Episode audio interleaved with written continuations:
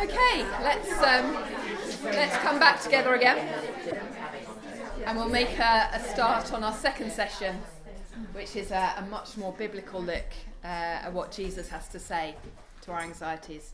Uh, and seems we're we're not going to be opening our scripture. It's going to be a bit quite whirlwindy, but I'm going to give you lots of uh, things that you can maybe look up uh, a little later. Why don't we start with praying? Focus us back on who Jesus is. Father God, thank you uh, for the gift of refreshment. Thank you for uh, the chance to chat to each other uh, over the last half hour. Uh, and Father, thank you for this another opportunity to get together and to listen to you uh, and to apply your word to our, our struggles. Father, through your word, please be speaking to us. Please be encouraging us, we pray. Please be making us ever more like you and enabling us to persevere uh, through whatever tough times we're going through right now. Amen. Amen. Good, right. I am thrilled the window is open. We need a bit of air in here, but I'm just going to grab my cardi because I'm a bit closer to it than you are. There we go.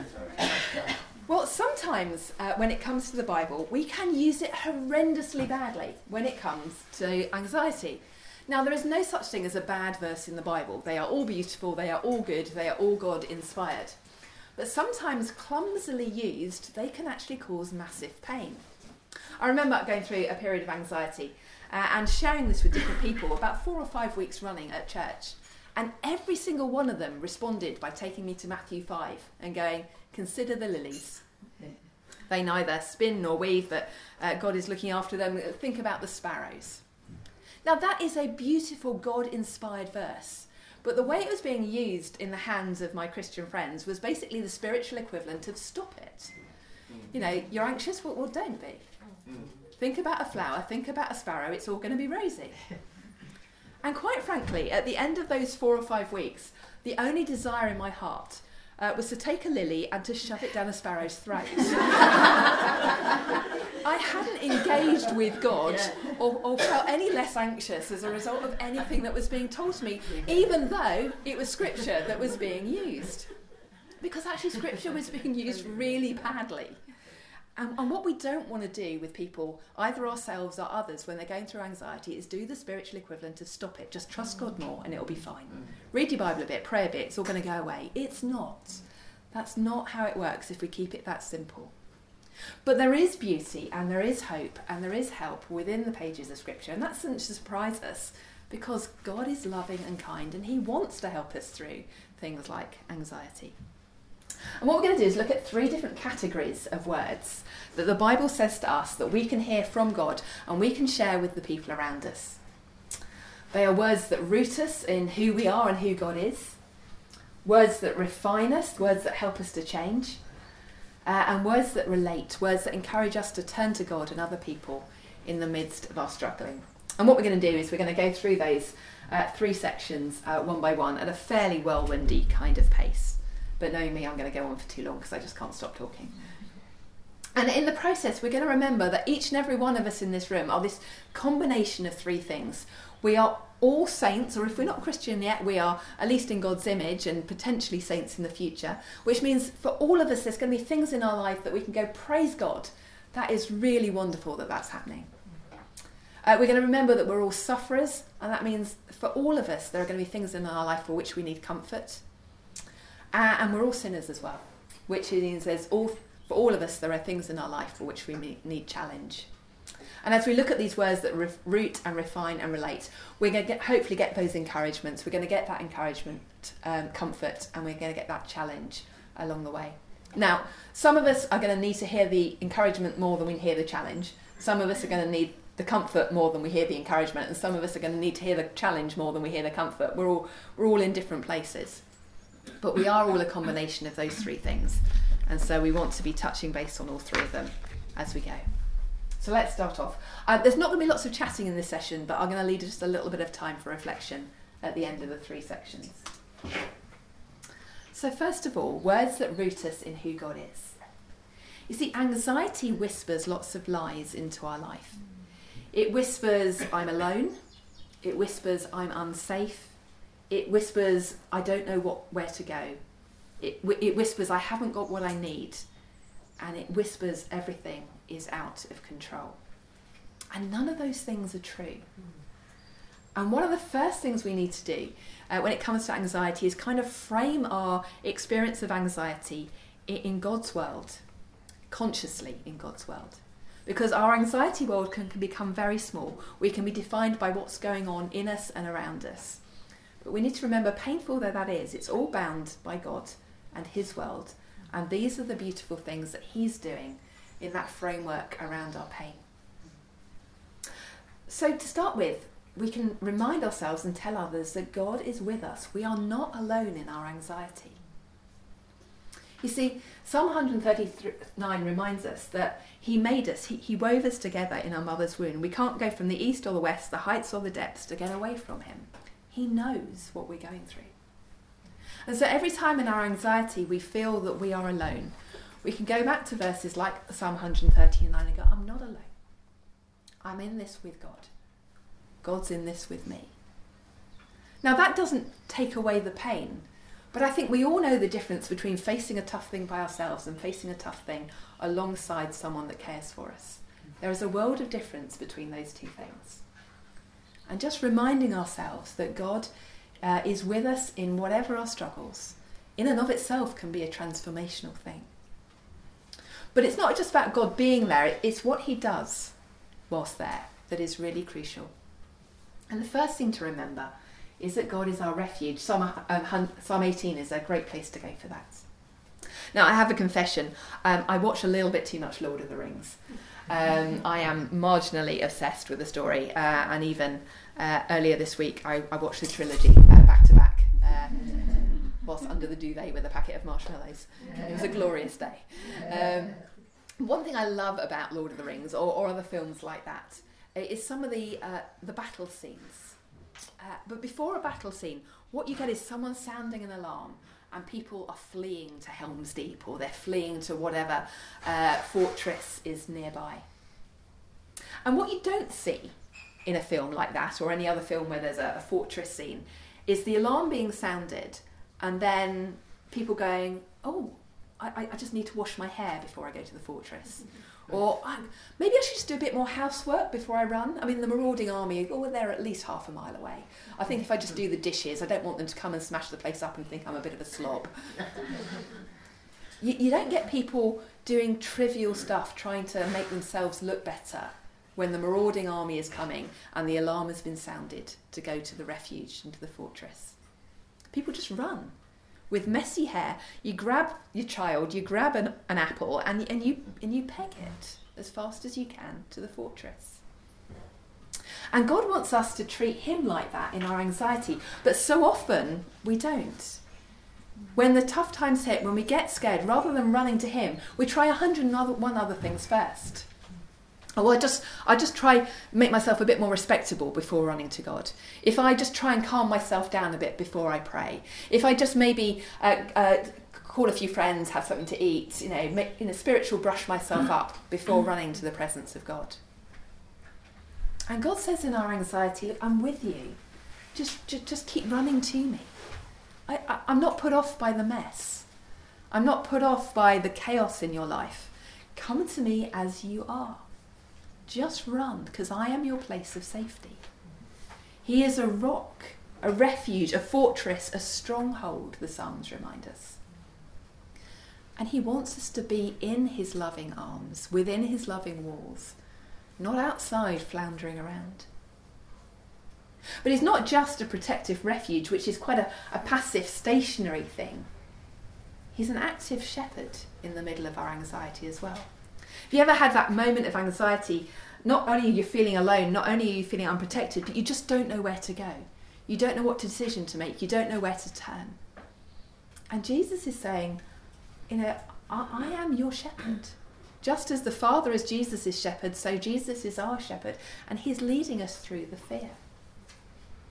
I love the imagery of sheep uh, in the Bible because, quite frankly, it sums me up quite nicely. Um, you know, slightly adorable, but also quite dumb. Um, I'm not going to say that about you, but I will say that about me. and I get myself into such messes. And I love the fact that the shepherd has a rod and a staff. The rod is to beat off the walls as an act of protection, and the staff is to drag the sheep back when it goes into crazy places.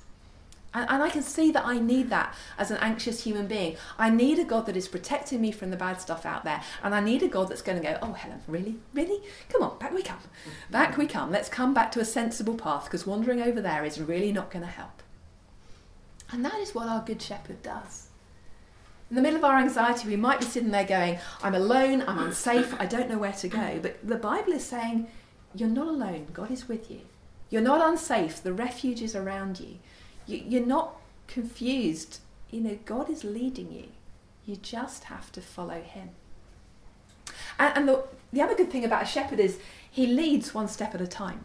You know, he doesn't go, oh, look, the green pasture's over there. Let's put a sheep in a catapult and then just catapult the sheep into the green pasture all in one go. There's going to know we've got rocky bits, we've got green pastures, we've got streams, we've got fields, we've got mountains. Just going to lead you through those, one step at a time, intimately protecting you uh, as you go. That is how we get through our anxiety. By keeping our eyes fixed on Him and going, I haven't got strength to go far. That's okay. We're just going to take another step. I'm looking after you. I'm not going to let you wander off. Just keep going. Keep your eyes on me. But sometimes, maybe in our anxiety, we just feel a bit too weak. We feel like we can't keep going. Well, God says, I'm going to provide you, provide for you every moment of the day. Uh, another part of the Bible that I'm particularly fond of is Exodus 16. Uh, to give you a bit of background, uh, the Israelites had been slaves in Egypt. Uh, we've had the plagues, we've had the Passover. Moses has led them across the sea uh, and they've started wandering around in the wilderness. Now, as a group of people, there's probably no one else in the whole of human history other than those who witnessed the crucifixion who have seen the power of God so clearly. Mm. Now, these people have seen plagues, they've seen Passover, they've seen Pharaoh basically overthrown, they've seen a sea part before them. I know this is pretty miraculous stuff. I don't see this in London. I'm guessing you don't see it in Bristol. Uh, this is incredible power of God stuff. And yet, just a couple of months in to their wandering in their desert, they are moaning like mad. And basically, part of this, I think, is anxiety because they keep saying, I don't want to go forward, I want to go back. And they want to go back to this fictional moment in time where they think everything was better. And I can see that in myself. I pick this moment uh, in history where I think I was happy and I wish I could go back to it. The reality is, I wasn't happy then. I, I, you know, it was, it was just as much chaos then as it is at any other point in my life. But I pretend that if I could just go back, it would all be all right. If I could just unravel some of the stuff that happened, rewind time. And the Israelites were a bit like that. And they kept, they kept saying, Oh, I wish we could go back to Egypt. Um, you were slaves? Oh, but we sat round pots of meat. Uh, you were literally starving to death. But you know, we had what we needed there. We were happy there. They were actually killing your children. They were taking your babies and killing them before your eyes. But they convinced themselves that rather going forward into the future, which was unknown, they, would rather go back to something familiar, however painful that was. And do you ever see that in yourself in anxiety? Rather than pushing forward, rather than wanting to go to the next step and the next step, just wanting to stagnate or, or to go back. Now, I'm guessing God could have got uh, slightly frustrated with them and go, for goodness sake, I've given you plagues, I've given you a Passover, I've given you a pillar of fire, and how, how much more do you want? But He doesn't. He just says, I'll provide for you day by day. There's going to be manna and there's going to be quail every day.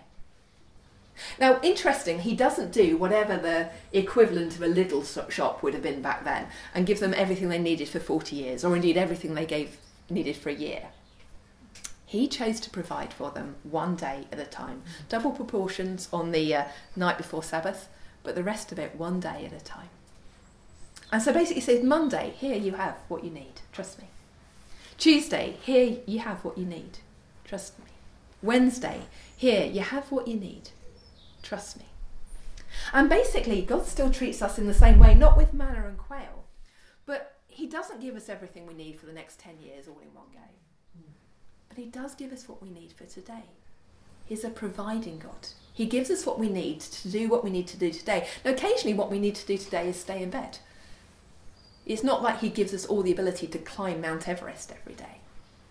He gives us enough to do what He calls us to do, however big or small that might be. I've already mentioned uh, my fear of flying.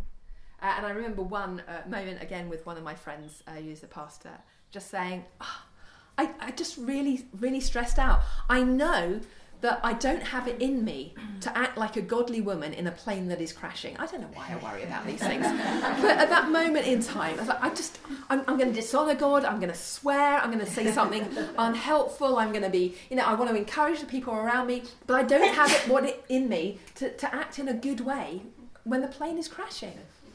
And, and, and my friend Matt, who is very lovely and wise, uh, just leant over and said, It's okay, you're not in a plane that's crashing.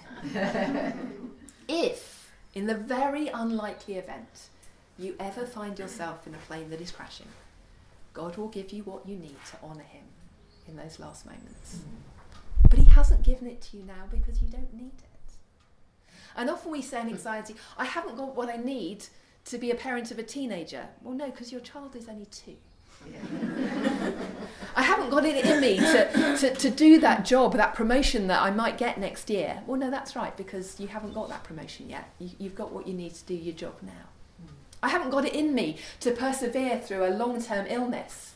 Well, well no, because you haven't been diagnosed with one yet. You know, all these things that we say, the future, the future, I haven't got it in me. No, you haven't, because you don't need it. But when we get to that point, God provides what we need mm. each and every day.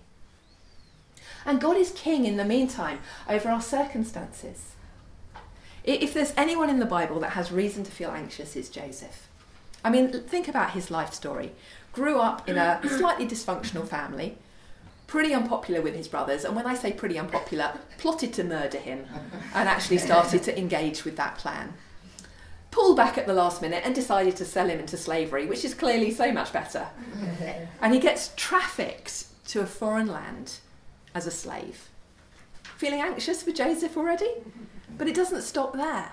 He gets falsely accused by his slave master's wife of uh, soliciting her after he rejected her advances. He got thrown into prison unjustly, where he languished for decades, made a couple of nice friends who promptly forgot him on their release, and eventually got remembered. Got out of prison is this all right? No, no. Got out of prison to stand before the most powerful person in the known world and interpret his dreams. And basically got to tell the most powerful person in the whole world that there's a famine coming and most of the people in your country might die. Did it get better after that? Well, maybe slightly. He got out of prison to have the most stressful job in the country, which was to navigate an entire land through a massive famine and stop people dying, like being a prime minister in the middle of a war. Can you imagine a more stressful life story? I mean, it makes my life pale into insignificance when I think about stress. But at the end of that story, Joseph was able to look his brothers in the eye and goes, What you intended for evil, God intended for good. There may have been masses of pain coming at him, and we're not going to minimise that pain in any way, shape, or form. It would have hurt astronomically. But he was able to see that God had good purposes all the way through that. That didn't take away the pain, but it did help him navigate that pain because he knew it wasn't pointless. He knew it wasn't purposeless. He knew it wasn't without a plan. And he knew it had a destination that was good because God had defined it. Now, sometimes I sit on my bed at two o'clock in the morning feeling anxious. And sometimes I can sit there and go, I'm alone, it's out of control, I don't know what to do, I haven't got it in me, help. And what I simply do is I sit there and I imagine those pictures all around me. I might be sitting in my bed with very real problems, but my king is reigning over me. My fortress is around me. My shepherd is before me. My spirit, or God's spirit, is providing every single moment of the day. And I am with the one who loves me most. Does that take the bad stuff of my life away? Of course not. All the triggers for anxiety are still there. But has it changed my experience of anxiety? Massively. Because I'm not alone. I'm not without hope. I'm not without direction. I'm not without security. All that I need is right there at two o'clock in the morning in bed with me. It's wonderful to remind ourselves of who God is in the middle of our anxiety, but often we need to remind ourselves of who we are as well and root ourselves in our own identity. Because often when we're feeling anxious, we start criticizing ourselves, not in a, a, rational, yes, you're a sinner who needs repentance kind of way, but in an irrational, oh, you idiot, you've messed up again, it's all horribly wrong. You shouldn't expect any better of you, you always mess things up. How could you possibly? There's no hope for someone as messed up as you. Do you ever say those things to yourself? Do you ever feel those feelings of hopelessness and despair? Well, the Bible helps us combat that too. Right at the beginning of Genesis 1, it reminds us that just because we are human, we are in the image of God. And that means as I look out on this room, I know a handful of names. Most of you I haven't spoken to. You are little pictures showing me what God is like. Now, you're not God, no one here is divine. But you are little pictures, little photographs, little visual aids of who Jesus is. You see, I've already seen from a distance how you can care and relate to each other. There's love in this room, and that shows me a little bit about the love of God. I've already seen that there's creativity. You, you can see that on the spread out there. And that's a little bit like God, God is like. He's, he's creative. I, I can, I've already seen there's a kind of bit of authority. Some of you know how to kind of organise things and, and, rule over little bits of chaos and, and, get bread in the right place. It might not seem very much, but it's, a, it's an act of authority. And that shows us a little bit about God's authority. And so the very fact you're human means that you have value because you help people understand who God is. And that doesn't matter if you're a Christian or not a Christian, it is just the act of being human and being alive that means you have value. But actually, if you're Christian, it gets even more exciting than that. Places like Ephesians 1 are beautiful places to go. Because Ephesians 1, if, if you ever, there's no reason why you should ever need to read it in the Greek, but if you do, you'll notice that actually this isn't a nice measured passage with lots of full stops and, and punctuation along the way. This is Paul from verse 3 onwards, basically taking a deep breath and splurging. There is, I think it's 11 verses, which is all one long sentence in the original. He is just so excited about who God is and what God has done for us. And what we see in Ephesians 1 is what our true identity is. see, when we're feeling guilty in our anxiety, oh, I've messed up again, I can't believe I've been that stupid. Ephesians 1 proclaims the wonderful truth that we are lavished with grace. Not a little bit of grace, not a reluctant bit of grace, but lavished with grace. You see, sometimes we can kid ourselves that we're forgiven, you know, in an academic sense, but you know, God couldn't really forgive me. I mean, He's forgiven everyone else in the church, but but not me. Or maybe He's forgiven most of the stuff I've done, but not that really bad stuff that I've done. But that's not how the cross works. When Jesus uh, died on the cross, He didn't hang there and say, I'm dying for the sins of the whole world, except for this really irritating bunch of women in Bristol. They have just gone beyond the pale. Not going to love that. No, his, his death on the cross was sufficient. He didn't mess it up, he didn't miss you out. Everything in our past, if we're following Christ, has been washed away. So when in those anxious moments we go, Oh, I'm an idiot, I'm so guilty, we can remember Ephesians 1 and many other places in the Bible besides and go, No, no, I'm clean. Psalm 51 Wash whiter than snow. And not the slushy city centre snow the day after, but the freshly fallen snow on the top of the hills that is white and beautiful and pure. Maybe our sins were like scarlet, but they've gone. Completely gone. Nothing left. And nothing we can do in the future, if we remain in Christ, can actually make us guilty. We are a forgiven and holy and clean people. Yes, we still need to mess up. Yes, there's a need to say sorry. But our status before the living God is that of forgiven and clean. And that can't change. And the Bible says God loves to lavish that grace on us. He has pleasure, it tells us in Ephesians 1, in making us this clean and this pure community. He doesn't regret forgiving you. He doesn't regret adopting you. He doesn't, you know, he chose you before the beginning of time, Ephesians 1 reminds us. You know, before before you know the world was made, before Bristol existed, before mm-hmm. dinosaurs were roaming the earth, before, before, before, you were on his mind. That is how much he cares. That is how much he wants you in his family. So when those anxiety lies of being useless and pathetic and guilty and unloved come, we can turn to places like Ephesians 1 and go, that's just not true.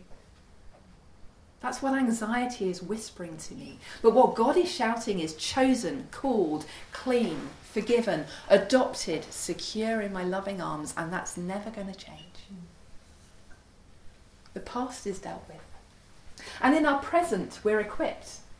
The Holy Spirit is dwelling in each and every one of us who are in Christ. And that means we can do and can get through what He's called us to. Now, it doesn't mean we can do anything our crazy minds would desire. I used to work at London City Mission. Uh, there are a lot of rappers at London City Mission. We have a lot of people that come from that grime and grunge kind of uh, background. Uh, and I have not listened to as, as, much rap in the last five years as I listened to in the 45 years before that. It's just rap everywhere. Even at my leaving do, people rapped for me. and occasionally, uh, one of the guys would come and put his arms around my shoulder and said, Helen, I think you ought to rap. and I, would say, sweetie, you know, that's very kind, but look at me. Do, do I look like someone that's going to be good at rapping? Just listen to my voice. Look at the way I move. I, I am not, I, I love Renaissance music, medieval music. That's where I'm happiest. I don't understand why baseball caps get put on backwards. It makes no sense to me. and they'll sometimes say, you know, you can do anything with God. He is the God of the impossible. The Spirit is inside you. Don't limit the Spirit. I was going, I'm really not limiting the Spirit. you know, the Spirit is there to enable me to do what God is calling me to do. And I'm pretty sure He's not calling me to rap. And sometimes in the middle of our anxiety, we think that if we should be Christians, we should be able to do X, Y, and Z. All these stunningly impressive things that surely we should be able to run that marathon. Surely we should be able to stand up in front of a thousand people and teach with confidence. Surely, surely, surely we should be able to do. Now, there is a sense in which the Spirit is changing us, and maybe some of those things we will be able to do. But sometimes God is simply not calling us to rap. Sometimes God is simply not calling us to run a marathon.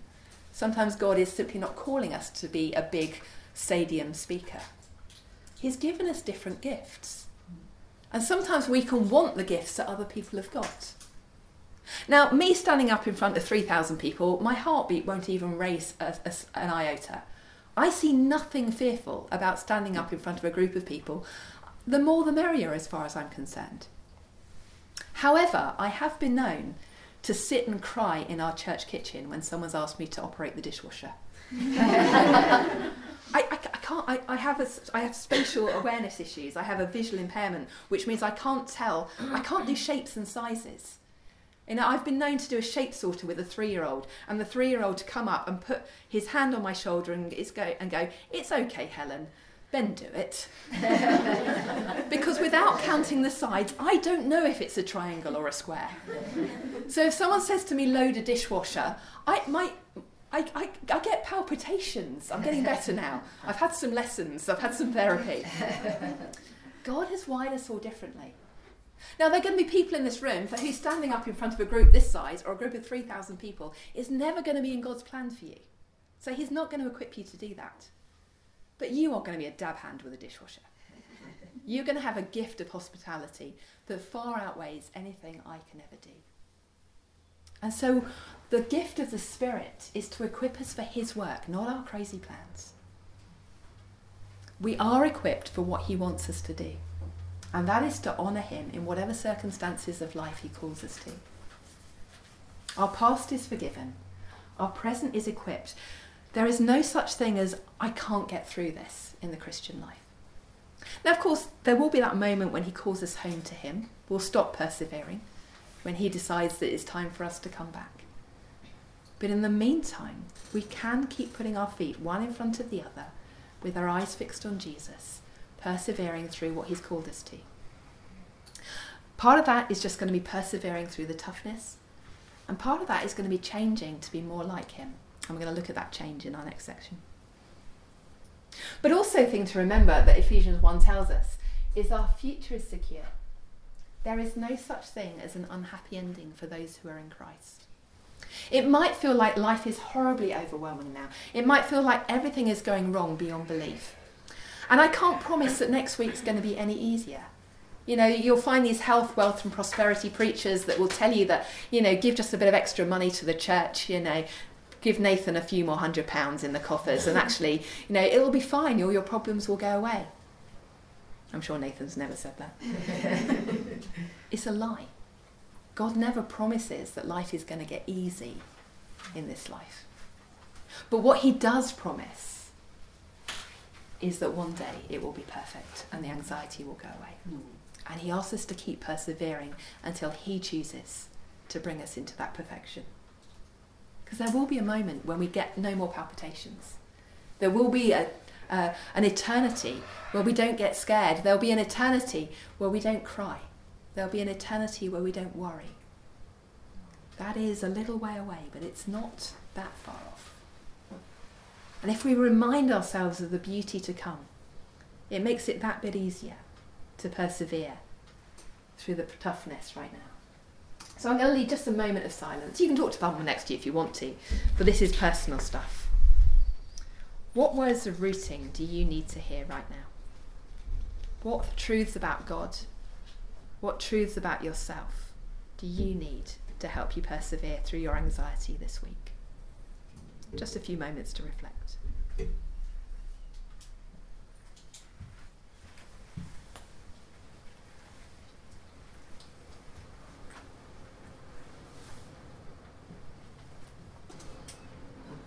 Well, let's look at the last two categories of words, and these sections are shorter.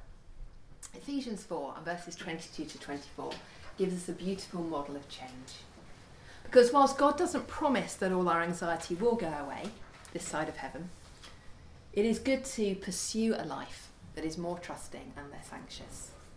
So, how do we do that? Well, Ephesians 22 to 24 says there's a three part process of change to take off our old self, to have our minds transformed through God's word and to put on our new self. Now, what that does not mean is a simplistic take off anxiety, read the Bible more, and put on trust. That is, that is not what it's saying. That will never work in a million years if we just say, it's like having a New Year's resolution. This year I am not going to get anxious. It's not going to work. Might work for a few hours, but I'd like you to imagine for a moment that your anxiety is a bit like a brick wall made up of many individual bricks. and within that brick wall, there will be a belief system and there will be a behaviour system that is all around your anxiety. Uh, now, it might be there's lots of thoughts in there like, I'm useless, everything's out of control. But there'll also be behaviour in there like eating too many hobnobs, or running to pornography, or having too much to drink. Uh, and that wall together, all that belief and that behaviour, is, is what's making up your anxiety experience. Well, what we do with this model of change is just to focus on one brick. So, for example, your brick might be everything is out of control. That's not an uncommon thing to think of uh, in anxiety. And the idea is you just focus on that one brick. You don't try and tackle the rest of the wall. You're just going to try and change that one brick. And so every time you find yourself thinking, oh, it's out of control, you catch yourself and go, oh, no, that's an old Helen way of thinking. That's, that's actually a, a pre Christian thought. So that's something I want to take off. Lord, I'm sorry. I'm sorry for thinking that everything's out of control. There's a bit of repentance in there. You're not repenting for being sad, you're not repenting for having a tough time it's the repentance for going, oh, in the middle of this, I've, I've just denied that you're sovereign and good. So I'm just going to say a quick sorry for that. Not on a guilt trip, but on a reorientation. So that's your taking off, you're catching yourself, you're going, oh, I don't want to think that anymore, that's not true. And a quick sorry to God, whose forgiveness is sure. then after we've done that, having our minds transformed. Again, and, and so I'm going to look and remind myself of all the ways you really are in control, God. So that might be looking at Mark 1 to 8 and looking at how Jesus has authority over nature, has authority over people, has authority over sickness, has authority over demons, has authority over death. Just get a big picture swathe of what Jesus being in control looks like. It might mean looking at the story of Ruth or Joseph uh, and remembering uh, just how much God has worked their paths out and kept them safe on, on difficult journeys. It might be chatting to a friend at church and swapping testimonies of how you've seen God being in control in different circumstances of life. Just soaking your mind in evidence that God is in control. And then resolving with the help of the people around you to put on your new self, which means rather than going everything's out of control, it's going, oh, life is really hard, but thank you that it's not out of control. Thank you that I can trust you as my king. Now, that is not a one and done thing. You can't do that this afternoon and then go on for the rest of your life and it being okay. This is a lifestyle. But gradually it becomes quicker. So initially you go, everything's out of control, everything's out of control, everything's out of control, everything, oh, wait a minute, wait a minute, I'm going to be doing something about that, aren't I? And then gradually it becomes everything's out of control. No, it's not. Everything is under control. Until at some point in the future, if, if you keep working by God's goodness, you can go, everything is, uh, everything is under control and God is good. And you can catch yourself before the words even fully form in your mind. And as that happens, that brick comes out of your anxiety wall. And the stranglehold that anxiety has on you is loosened. Now, it's not going to go away at that point. That's one brick. But it's the start of a process, and little by little, we can work on it in bite sized chunks. Same goes for behaviour, hobnobs. We use hobnobs because that's my um, poison of choice. I come home at the end of a, a, long day and I get out a packet of hobnobs. I eat hobnobs by the packet. Thankfully, I have a high metabolism and a crazy life, which means I'm running around all over the place, so it doesn't look like I eat hobnobs by the packets, but I assure you sometimes I do. Or at least I did. I'm down to about a third of a packet now. This is spiritual growth. and it's getting there. And initially, you, you take that packet out and you kind of go, hang on a second, this is sugar. Sugar's nice, but sugar is not Jesus. That's my old self. Eating this packet of hobnobs is not what I want to be doing right now. Lord, I'm sorry that that was my first instinct. Let, let me go to you for comfort. Because actually, that's what the hobnobs are representing in my life something nice that makes me feel better. Let me look at the Psalms and see the comfort that you bring. Let me read some of the Old Testament narratives that show how comforting that you are to people in need. Let me read John 4, the woman at the well, and see how tender you were with a woman whose life was spiraling out of control. Let me soak my mind in your comfort. And then move on to being able to say, Lord, thank you that I can know that I am comforted in the middle of my pain. And thank you that I don't need sugar to help me remember that. Now, occasionally we're going to go back to the hobnobs. There's grace for that. And you know what? Hobnobs are not intrinsically evil. If we want to have a hobnob along the way, that's all right. But it's about turning to God first and with the most trust, not turning to the sugar. And as we gradually get to the point where we're going to the sugar less and to Jesus more, as we see that bigger picture of how comforting He is, that's another brick in our anxiety wall that's got loose. The cement starts to fall out, it begins to wobble, it no longer has the strength that it did. And gradually, we can work through our wall and take out more and more bricks.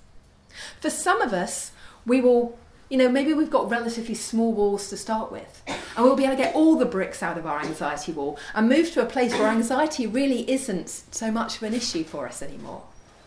For others of us, over the years, over masses of tough things that have happened to us, you know, our anxiety wall is tall and it is thick.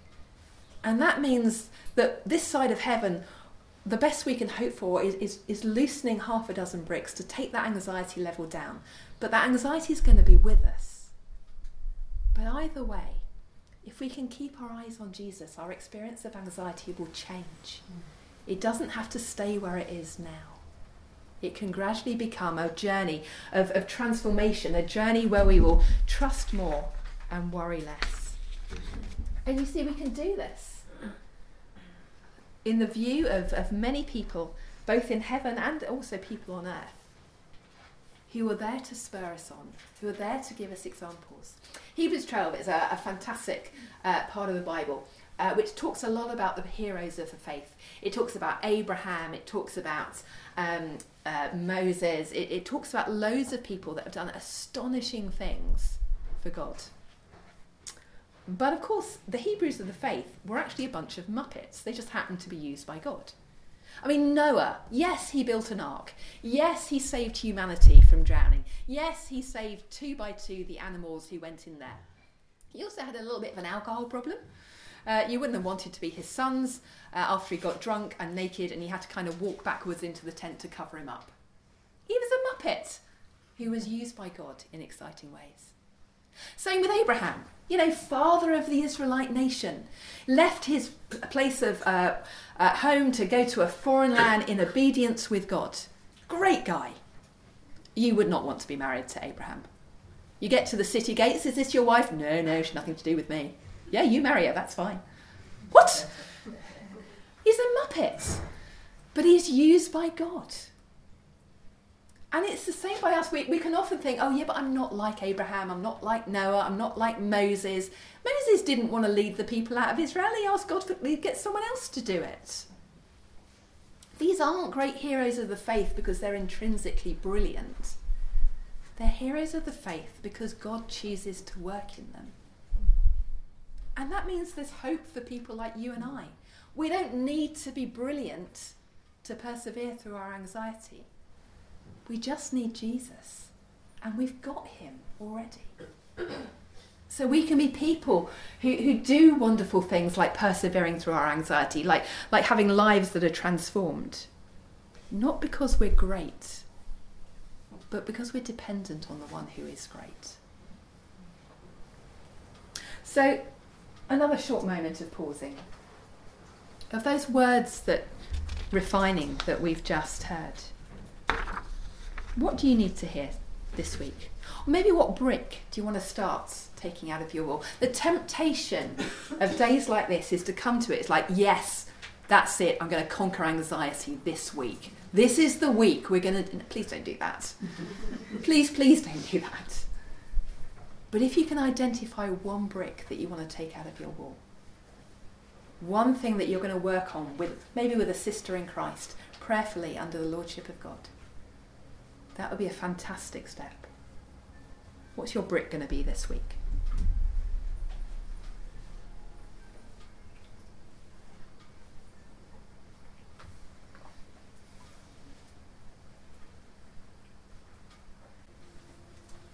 Well, finally, words that relate. It's hard to pray when we feel anxious. In fact, sometimes the only prayer I can pray when I'm feeling anxious is the four letter word help.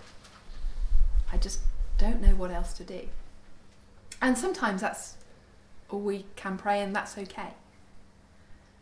But sometimes in our prayer life, well, I think we kind of almost hold ourselves in anxiety because, well, all we ask God is to do is to take the tough stuff away. And well, sometimes He will do that. The reality is, sometimes He's given us that tough stuff in the first place. Mm. And He's given us that tough stuff for a reason. So He's not going to take it away. He's going to leave us in it. And if we all we ever ask Him to do is take it away, and He's saying, Well, actually, no, I've given it to you, then the conversation isn't particularly fruitful. What we want to be doing is talking to God about all aspects of our anxiety and seeing the ways that He chooses to answer. So, prayers of release, uh, please take this away, are a great place to start. Sometimes God does want to take our anxiety away. Sometimes God does want to take the triggers away. He's a kind and generous God. Sometimes He will do exactly that. But when He doesn't, I think praying more creatively and more diversely can be a transforming uh, experience. We can pray prayers of resilience. Lord, help me to trust you in the middle of this. I, I want this to be something that builds my faith. I um, I uh, spend a, a, fair amount of time in Africa, or at least I, I used to. Um, uh, and sometimes I go beyond the city walls into quite rural places in Africa. Places that don't necessarily have running water, places that don't necessarily have rubbish collections or anything like that. Uh, and sometimes outside the village, outside the town, you'll go to the rubbish tip. And that is a, a pretty disgusting place. It is brown, it is grey, it is smelly. There is excrement of all kinds lying around, wild animals uh, scavenging for what they can find. And it is a disgusting experience. But I remember once being at this rubbish tip uh, and a small child taking my hand and leading me round the back of this grey and brown sludge and stench. And at the back, there was the most beautiful, vibrant red flower, standing firm, glorious petals, strong, vibrant green stem and leaves. And it occurred to me that actually, sometimes that's what we're like in the middle of our tough things. Yes, of course, we'd like the rubbish tip to go away. It's smelly, it's horrible, it stinks. But God is saying, actually, this is the context in which I am going to grow your faith to be ever more strong and ever more beautiful. I am making you more beautiful through this tough stuff. Now, there are moments where I just want it easy. But there are other moments where I want to be beautiful for Christ. And we can be asking God to help us to do that. Lord, help me to trust you. Help me to rely on you. Help me to become more like you. We can be that plant in the middle of the rubbish tip. Strong, beautiful, healthy. We also might need to pray prayers of repentance. That's not, I'm sorry for life hurting, I'm not, I'm sorry for being anxious, but I'm sorry that I doubted you in the middle of my anxiety. Please help me not to do that again. I'm sorry that I turned to pornography or drugs or alcohol or shopping rather than you. As I struggle, change me to be more like Jesus. I, I want to be more like Christ. Or prayers of resurrection. Thank you that one day I'll be free. Thank you that this isn't going to go on forever. And as we pray to God in those wonderfully diverse ways, it opens up new horizons for hope. We remember that the pain, real though it is, is not without purpose.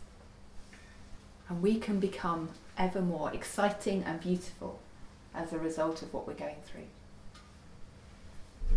But we also want to be relating to other people around us.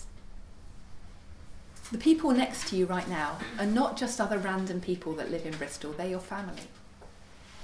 They are people that God has deliberately put you alongside so you can love them and they can love you in return. Now, let's be honest, there's going to be some people in the church that we find it easier to love than others. You don't have to make eye contact at this moment, it's all right. that is the reality of being in community. But everyone here is for a purpose, and you need each other. The reality is, I'm getting on a train in about two hours' time. I'm going back to London, and we might see each other again, but we might not. But you are going to see each other tomorrow. You're going to see each other next week and the week after and the week after. You have an incredible role in spurring each other on in the tough times. You have such an important role that the honest truth is you genuinely aren't going to be able to persevere without each other. That's going to take being vulnerable with one another. You know, wisely vulnerable. Don't stand up at the front of church and tell everybody your greatest list of sins this week. Talk to a wise and gentle friend who's mature, who you trust. Pray with each other. Point each other to Scripture. Remind each other of those words that root and relate and refine. Keep each other accountable. You know, I, I have friends that, um, I, I haven't told you much of my testimony, but I, I became a Christian on a rehab program. You know, I have, a, uh, I have had addiction in the past. And so I've still got friends who will text me and go, Are you running to Jesus or are you running where you shouldn't run? And I love the fact that they still ask me those questions. We need people to be asking that. And you can do that for one another. The whole point of perseverance is, is not us screwing ourselves up and going, I can do it, I can do it, I can do it. It's us having our eyes fixed on Jesus, our arms linked with the women and sometimes the men either side of us, and persevering day by day together. I used to do uh, lots of hill walking. I'm a complete couch potato now, but I used to love going across the Brecon Beacons or, or Dartmoor or Exmoor or something like that. And if you've done anything like that, you'll know how fast the weather can change. You'll know how fast the wind can whip up. Uh, and when I was younger, I was really thin, and I, I just sometimes I couldn't keep going in face of the wind. I was, I was too light. I was too small. And so, what did we do at that time? We linked arms, and together, we were strong enough to persevere through the storm. You need each other. So, final question. Oops, not the final question. There we go. In what ways can you pray differently this week? In what ways can you maybe approach somebody in the congregation either to ask for their help or to offer to pray for them? How can you relate more deeply to God in the middle of your anxiety? How can you relate more deeply to the people around?